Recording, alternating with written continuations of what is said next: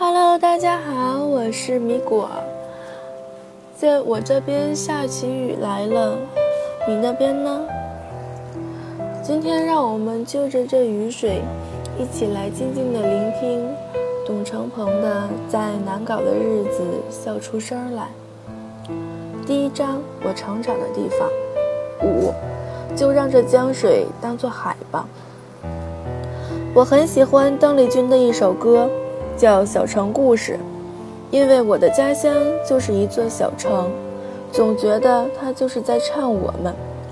后来我自己也写了一首歌，取名叫《新小城故事》，里面有一段歌词是这样的：就把这江水当做海吧，我们牵手来一点浪漫吧。虽然这座城市有点小了，放下我们的爱也足够了。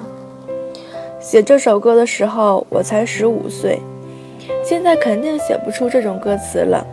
家乡的那条那条江，别说当做海了，现在被污染的当成河都很难。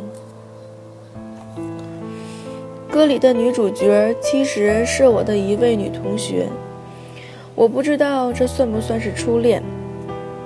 等我讲完这个故事，你可以帮我判断一下。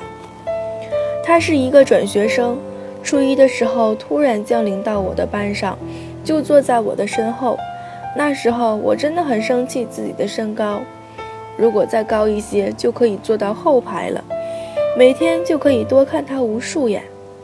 不过这样也好，他每天可以多看我无数眼，无论他是不是情愿。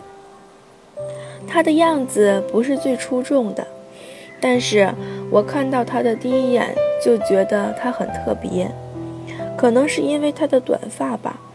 那时候所有的女生都是长发，还有他的皮肤有一点黑。那时候所有的女生好像都是白白的。还有，他穿衣服的风格，因为是外地人，和我们都不太一样。包括他的口音，那是一种和电视上差不多的，很洋气的，我们学不来的口音。我们倒也不是学不来，只是说出来会很奇怪，会被其他同学笑。只是他说就不奇怪，那口音就像长在他的身上一样自然。那时候我给自己定了额配，每天都要想办法让他对我说一句话，一句就足够了。有时候说了两三句，就算赚到，可以存起来留给后明天、后天用。我觉得全班同学都应该是喜欢他的。为了能让他对我印象深刻，我采用了一个比较极端的方法。绝对不会有人像其他人这么，绝对不会有其他人这么做。我发现他特别喜欢看书、看杂志，就拼命写文章，给杂志投稿。我希望有一天他打开那些少男少女、当代歌坛、中学生览博览什么的，可以看到我的名字。几个月后，他知道了这件事情。并不是因为他在杂志上看到了我的名字，因为我的文章根本就没有发表过。他应该是逐渐察觉到我对他的好感，察觉到我一一直在写些什么的奇怪举动了吧？后来他问我，他问起来，我也没有承认是因为他才写的，只是说自己很喜欢文学。希望有一天能够把自己的东西变成签字。他说：“那好吧，我给你一点动力。如果有一天你的文字发表在杂志上，我就答应你一个要求。”他说的轻描淡写，我听得惊天动地。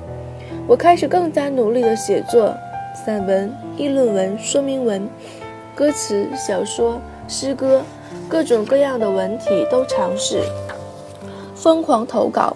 我想着，如果真的有一天发表了，他就可以答应我和我交往了。可是这过程实在太漫长，漫长到足够让人忘了当时的那句话。我的文字被发表出来，已经是两年以后的事情了。是的，终于在两年以后，一九九六年第七期的《中学生博览》杂志上，我的文字被发表了。那是一则笑话。凭借那则笑话，我还获得了当期杂志最佳笑星奖。笑话的内容是哥白尼的学说。老师，天文学家哥白尼创造了什么学说？学生，好像是进化论吧。老师，这么简单的问题都不知道，重新说。学生，对，是重新说。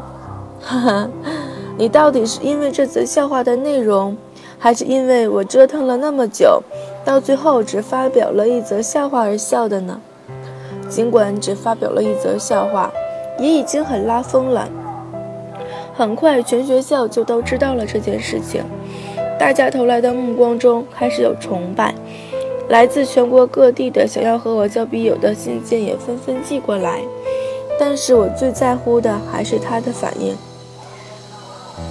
果然，在我的提醒之下，他才想起当年的那句话。他说：“好吧，你希望我答应你什么要求？只要我能做到的，我一定同意。”他轻描淡写，我依然惊天动地。我想了想，很认真地对他说。请你答应我，帮我起一个笔名吧。我到现在还没有笔名呢。就这么一个简单的要求？对，就这么一个简单的要求，是不是太怂了？其他的我实在说不出口。那就求一个笔名吧。何况经过那么长时间的积累，我已经深深的爱上了文学。他说。既然你喜欢歌唱歌，而且唱得很好听，你的笔名就叫悠扬吧。从那以后，我陆续又在杂志上发表过几篇文章，笔名都是悠扬。其实我不太喜欢悠扬这个笔名，本来我想给自己起一个笔名叫匿名的。因为我觉得那个叫匿名的人写出来的东西都很棒，我经常在各种地方看到他写的文章和歌词，很崇拜他。后来才知道，凡是在不知道原作者叫什么名字的情况下，署名都是匿名。除了写文章投稿，还有一件事儿我也觉得很浪漫。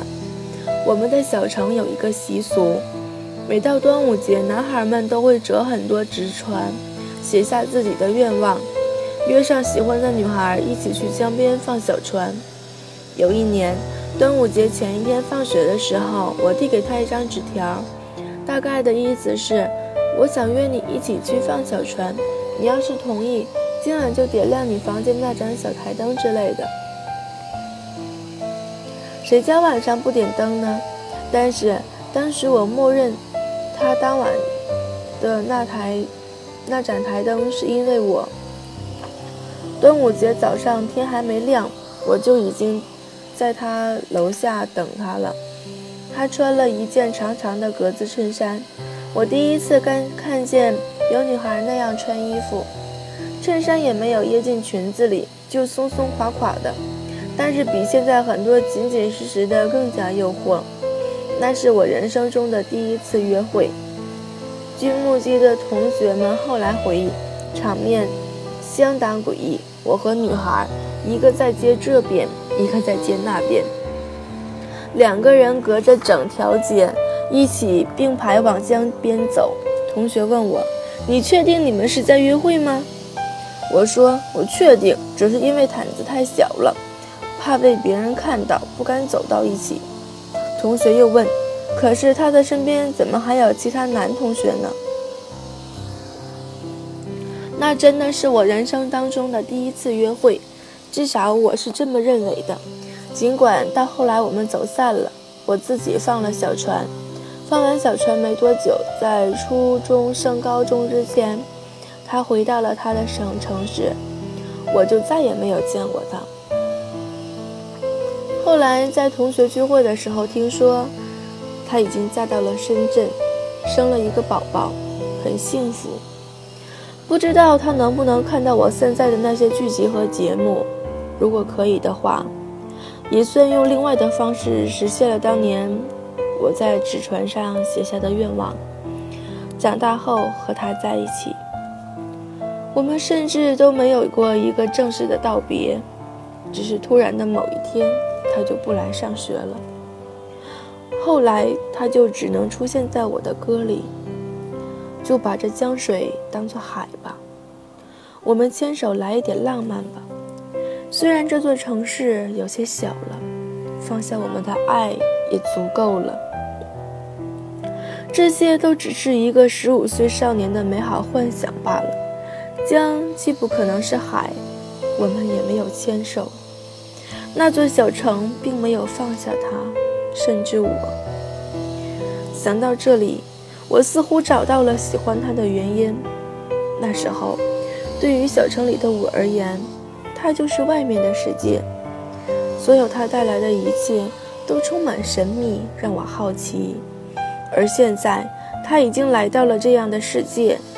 也在用他的那时候的口音说话，那就好像长在自己的身上的一样自然。那座小城反倒成了我的远方，令人向往，比外悠扬。